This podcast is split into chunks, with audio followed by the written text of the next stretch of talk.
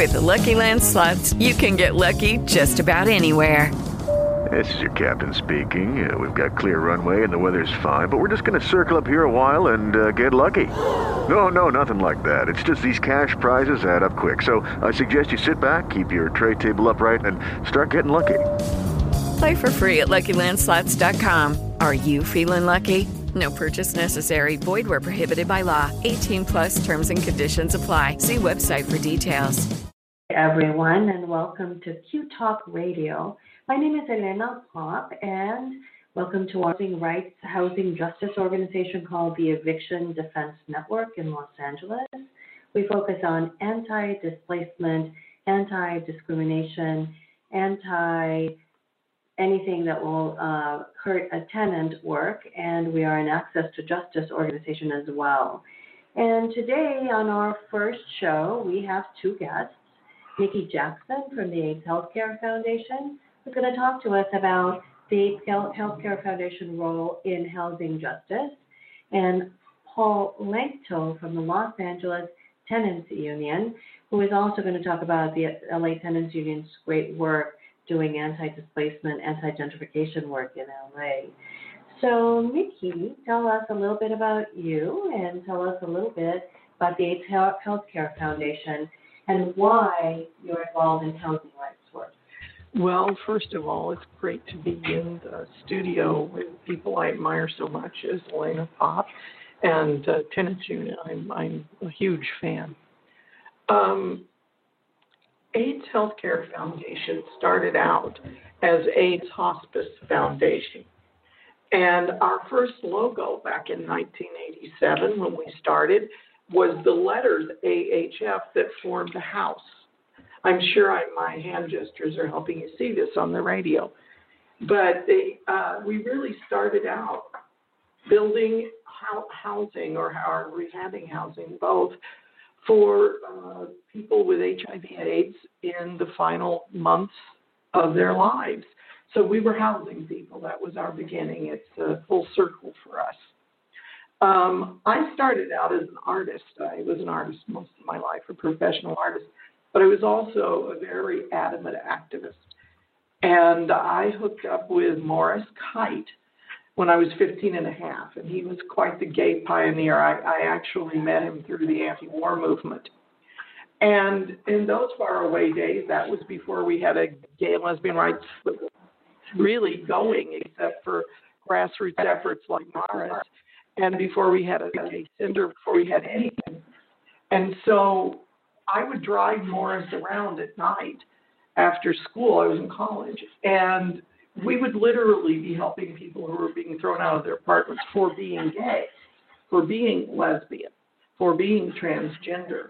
You, you could throw people out for that, and we would we would try to find them a place. We would store their things in someone's garage. It was kind of pandemonium, and so it's always been very close to me. Uh, issues of housing, issues of people's rights, and as the great uh, the great takeover of corporations in this country that have, has spread to housing, where so much housing is corporately owned. The displacement is so extreme. And I think uh, lesbians suffer a lot from it because women do not make as much money for the same jobs as men.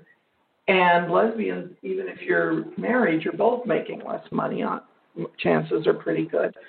So I think those things really come together. And then I just hate to see anybody displaced. I don't care who they are.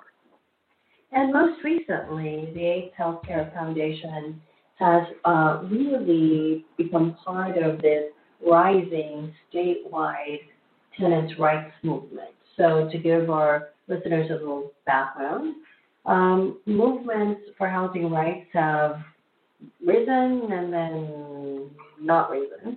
Uh, in the 1940s in New York, we had a housing crisis that led to a tenants' rights movement that got rent control in New York. In the mid to late 1970s in California, we had a housing crisis that got us rent control in Los Angeles and in some cities in the Bay Area.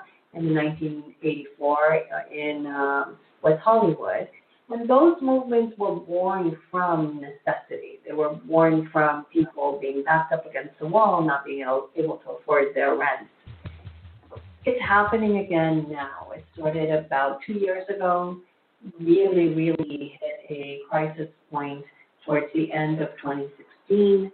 And the AIDS Healthcare Foundation, which started doing hospice work, is now doing way more than hospice work, is a leader in this tenants' rights movement. Tell me that history. Well, AHF, uh, when the meds came in in 96, 1996, AHF just jumped up and down with joy and we leapt on it faster and harder than anyone. And we were successful in building clinics. We are now in 39 countries. We're the largest provider of healthcare to people with HIV in the world. And we we were happily able to close our hospices as as people cycled out because they were getting well, they were getting better, uh, they were living in a well fashion. They saw the, the disease, but it suppresses it. So we became very involved in clinics because the urgency get the medications out there and people will live. So we went into that. Then, as the housing crisis hit here, our patients were unhoused. Our patients, they, they most of them live on very limited income because we're a provider that never turns anyone away for lack of ability to pay. So we have a very, very vastly majority census of patients who are low, low, very low income. And so suddenly our patients, their one of their biggest problems was housing. You know, years ago, we actually did housing demonstrations about uh, the housing uh, opportunities for people with AIDS federal program. Well, LA was not spending our money, and, and our patients were were cycling through homelessness because of it. We actually did demonstrations. We sat in at, on uh, then Mayor Riordan's lawn, and we did all of these big demonstrations because our assistance money wasn't being spent. So we have a real history with this. And our patients started coming in and saying, you know, I don't know uh, which clinic I'll be coming to or any clinic because I'm losing my housing. And one of the key factors for whether a person will take their meds, I mean, it's, it's just way up there. The, the only bigger factor is whether you can get the meds or not, is housing. People who are not housed do not take their meds. And certainly HIV meds, but other meds too. So it's a public housing crisis, and AHF's very involved in other types of uh, public health as well. So, so for us, this is urgent. This is about our patients. It's about everyone, and people tend to contract disease and have a lot more problems with disease. Contract HIV much more if they're homeless also. So we have a clinic right down at Skid Row in downtown. So we have been front and center seeing that. We purchased a building, the Madison, in on Skid Row, and we have rehabbed it, and we are uh, putting uh, people in it. It had almost no one in it when we bought it, and now it's getting filled up. We purchased a motel on Sunset Boulevard. That will be transitional housing for families. We're finishing up on it and bringing people in. We are building housing in Florida because we are all over the United States. Our care is in many states, and we and our patients and other people. It won't just be our patients. We'll be taking all sorts of folks, and, and we're hoping to create a model. This this business of of every low cost housing unit is for over four hundred thousand dollars to build. We don't believe that. We were proving it different. We have a different model, and we're proving that you can build housing for half of that or, or a little more than half, which then allows you to build more housing and it allows you to have more of that housing below low income.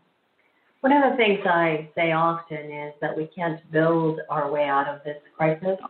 It costs between seven hundred and thousand dollars to save someone's home by paying a good eviction lawyer to fight the eviction, and a hundred thousand dollars in land costs alone to build a unit of affordable housing. So I absolutely agree with you that we need to build, but we also need to preserve what we have, and we also need to get a handle on how expensive it is to build affordable housing. And I also have experienced the um, repercussions of instability. In the 1980s, I actually was part of a group of people that spent a month on the streets as part of a protest. And it is amazing how your mind starts to shift and how unfocused you can become, and how a paper cut can turn into a major infection because you can't wash your hands as regularly, and all of these things that we take for granted, including being able to stay on top of our regular business like taking meds, become impossible. The threat to the loss of people's homes is the second most stressful experience anyone will ever have. The loss of a close loved one being number one, and the loss of a job being number three, with a major life-threatening illness actually falling fourth on the list, which is I, I've always found kind of interesting. Um, so last August, uh, I'm sure you noticed the rise in rents.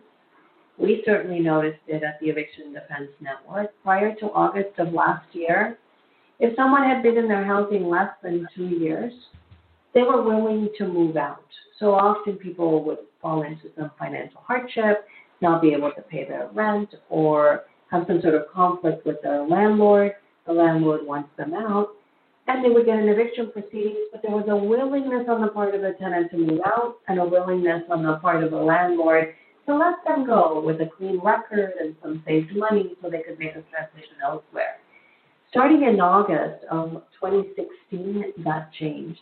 And by November of 2016, 90, 87% of our clients wanted to stay. And it's because rents had risen so dramatically that people could not find replacement housing. And that's about the time that the AIDS Healthcare Foundation called me and basically posed out what the hell's going on? How come our patients can't find places to go when they are displaced from their housing? So we had a meeting about it and we talked about the reasons. And one of the reasons that we identified was a law that was passed in 1995 called Costa Hawkins. And that law, state bill, weakened rent control and made it harder for us to pass new rent control. And the AIDS Healthcare Foundation got involved in the movement. Tell us a little bit about how you're involved, what you're doing around Costa Hawkins. Yes, um, Elena really gave us focus. She really gave us great information. It really helped us move forward knowledgeably. And again, our patients it, were pretty much the same profile as Elena's clients. Uh, when it got impossible to move, they were between the proverbial rock and a hard place. So one of the things that we're doing now, and, and we're working on it, is a possible initiative to repeal Costa Hawkins, which is a very draconian and bizarre law that forbids people to, to the municipalities to do rent control in a modern fashion. And I remember 1978 when we got rent stabilization here in Los Angeles. And I think it's key. I mean, I don't think a city can create itself as a county, a city, as a livable place where, where it has uh, a nice mix of people. Who's going to go work in these jobs? Where are they going to live? The city's interest itself should be very tied up with rent control because otherwise you have an unstable city, and that isn't even to speak of the human suffering, which is so great. So for us, it's uh, alleviating human suffering is a big deal, whether it's our patients, whether it's anybody you can think of. Social justice and, and alleviating rent control are extremely important. And as Elena points out, losing our rent stabilized uh, housing, we're losing that at such a clip. Uh, I believe that the statistic that, that Elena said was over 2,000 a year of these affordable units are being are being destroyed. Actually, and, and between moving people out and destroying units, we're just pushing people off the edge of a cliff. So between 55,000 and 73,000 units are lost a year in LA County through eviction alone, through the actual eviction process. A few minutes ago, you mentioned that you first met Morris Kight in the anti-war movement. Yes. And I've actually, actually always marveled at how LGBTQ people, uh, you know, we have our movement, but we're always helping other people. Talk a little about that. We're always involved in other movements. That's really true. I mean, the proportion of LGBTQ people who are involved in all it, it, all, it never ceases to amaze me, um, and and it's it's quite inspiring. I mean, uh, a prime leader in our movement, a prime pioneer, was Morris Kight. He was a big leader in the anti-war movement, and you know, here I see we LGBTQ people have, have have a huge interest in helping people in many ways, and uh, helping tenants is only one of them. I, I would guess that that we are a rather large percentage tenant based group of people. Um, a, quite a lot of LGBTQ people, particularly young people, have a harder start in life. Uh, a lot of times they don't have as much parental support. Um, at least now people can get married. They used to have a lot of trouble with one. People would be together 30 years and one would die, and the family would come in who hadn't spoken to somebody in 30 years, take the housing, and the other would be left. So I think I think there's a lot of empathy for other people, and also we recognize we're part of the population as a whole, and if anything affects anyone, it affects us, and it affects us deeply. A couple of years ago, a young uh, straight lawyer meant, and so commented to me that um, the bulk, the vast majority of tenants' rights lawyers in LA County at the time were lesbians. Um, all of us involved in the LGBT movement and other eh, as well, but fighting for tenants' rights. So I think we're going to take a short break at this point and then come back with Paul Lanctot. Um, and we're going to be playing a song called I Love Madly by Irene Diaz. And if you want to um, more information about the show, please go on qtalkradio.com. If you want information about the Eviction Defense Network's campaign to resist, resist, resist all displacement in LA County, hashtag on every fridge. And we'll be talking a little bit more about that in the next part of the show. Enjoy the song.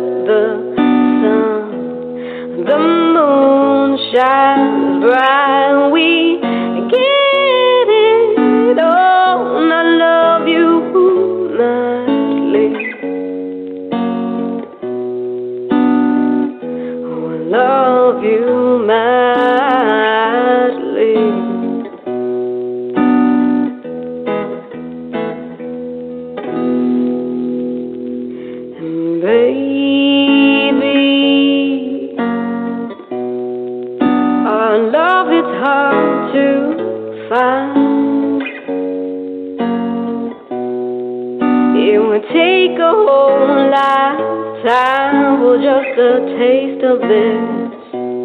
Oh, it's one of a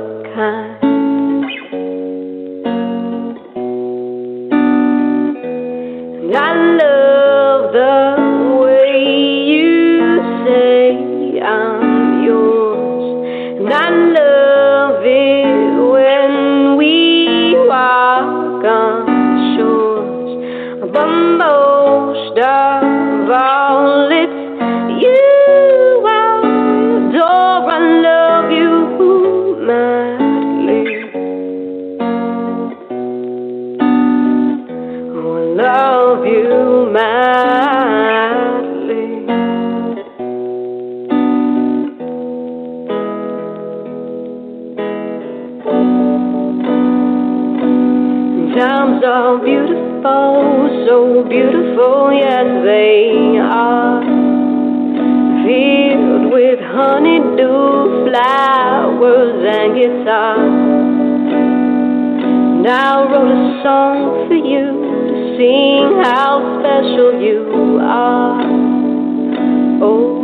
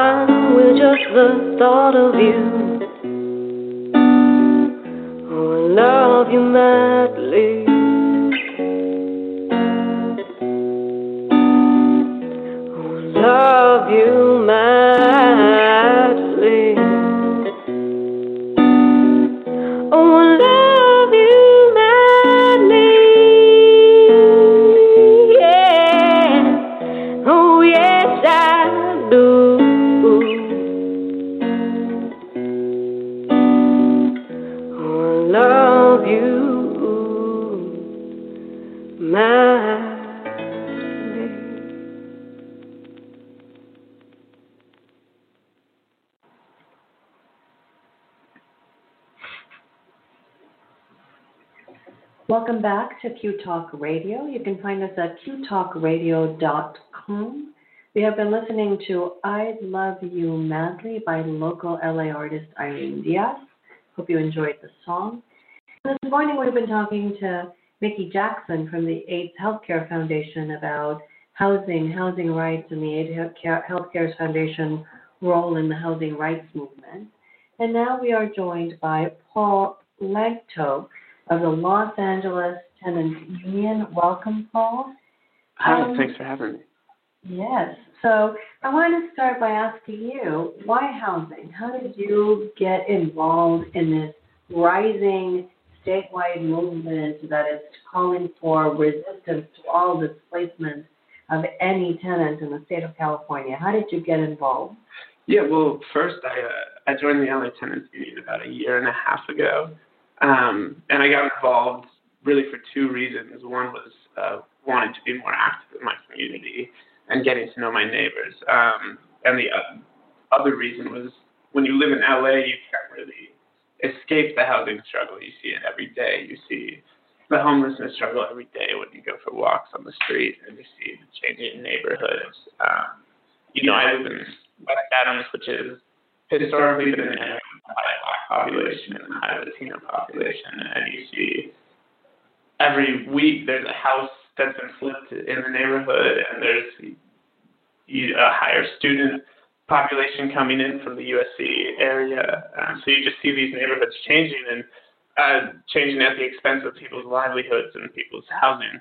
So it's really an urgent issue, and it kind of forces you to be involved or to be pushed to the wayside, really. So I explained earlier that I'm the executive director of a housing rights organization that represents tenants in evictions and does all kinds of anti-displacement, housing justice, access to justice, resisting displacement work. And we are very active with the LA Tenants uh, Union and very supportive of their work. Tell us a little bit about the Exposition Building and what you're trying to accomplish there. Yeah, so um, with the LA Tenants Union, um, I'm a member of the South LA Local, um, and one of our current battles right now is uh, with the exposition uh, evictions, which are seven buildings off of Exposition of Vermont, so right on the Expo line and a block from USC, that were purchased back in the end of September um, for $10 million. And immediately, uh, within two weeks, the new owners put eviction notices on all of the doors of all of the units um, with the intent of renovating and converting the units into USC student housing. And these are predominantly people of color, all working class, low income folks. Um, many on Section 8, and many were in a transitional housing program, uh, the pilot program, which is administered by the county to get folks off of the streets, and now they're being kicked back onto the streets uh, for USC students. So this is a battle that's been underway for months now, um, in which we're fighting to, to get a meeting with the owners to really negotiate the right for these tenants to stay in their homes. Um, and we've had multiple public actions solidarity with uh, different organizations like ACE um, and the Fight for 15, and we just had an action pretty recently in which we did a large march around USC. Um, and so that's kind of the battle that's been going on with that. And ACE is the Alliance of Californians for Community Empowerment, a great statewide organization that's also working on that bill to repeal Costa-Hawkins that Miki Jackson was talking about and does a lot of great work around neighborhood preservation. And someday I think we'll have them on a future show. Um, so why can't the landlord just put eviction notices on the door?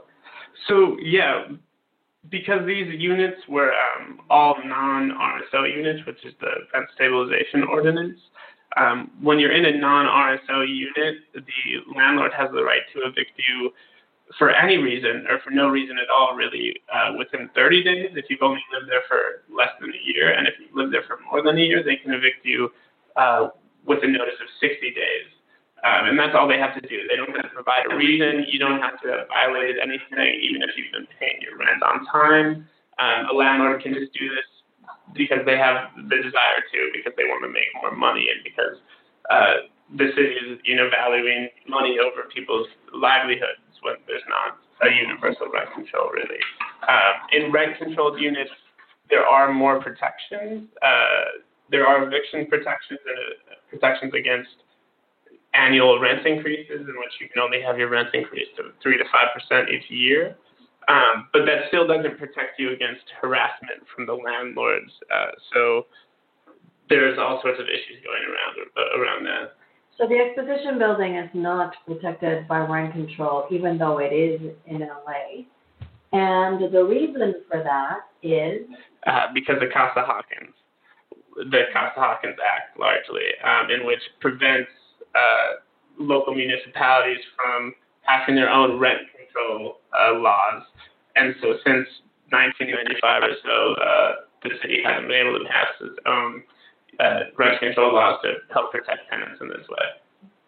Um, in 2008, there was an attempt to eliminate rent control in the in the then 11 cities that had it in the state of California, and I got involved in the movement to stop that. And I remember one day after phone banking, there were 16 phone bankers, and none of them were tenants. And I realized that all of us had been tenants when we first got involved in the tenants' rights movement but we had all bought our own homes, and something that very few people can do these days because of this horrible economy and the the ability of people to um, make huge profits off of uh, property, which is making affordable impossible for people to buy their own homes.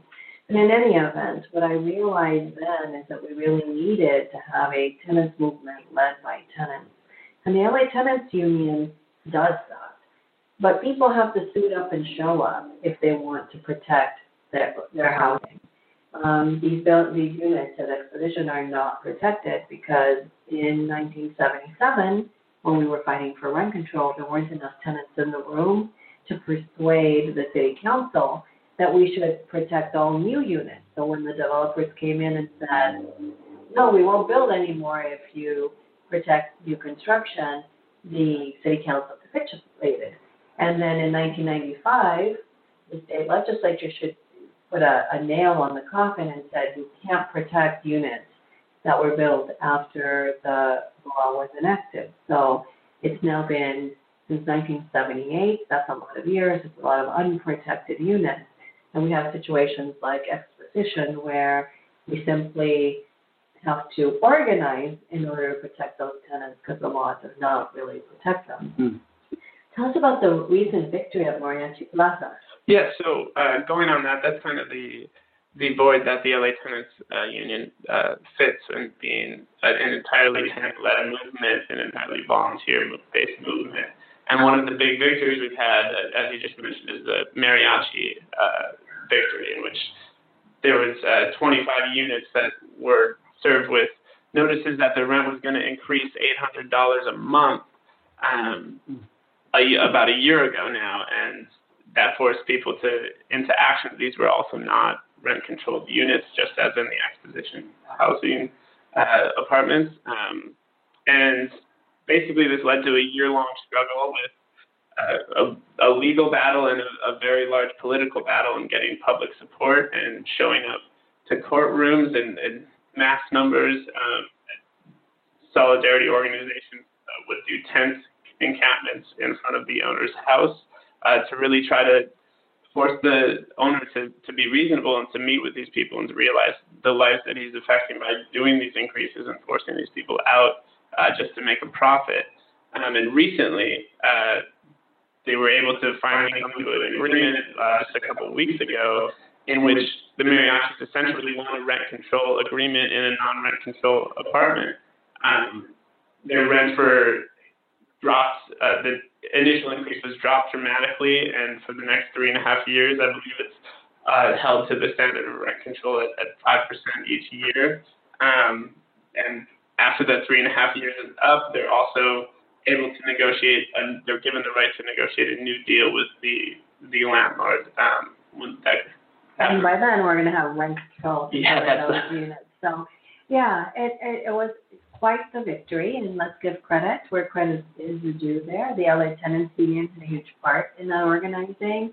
Unión de Vecinos, which is another group that organizes tenants on the east side, and the LA Center for Community Law and Action was the legal team.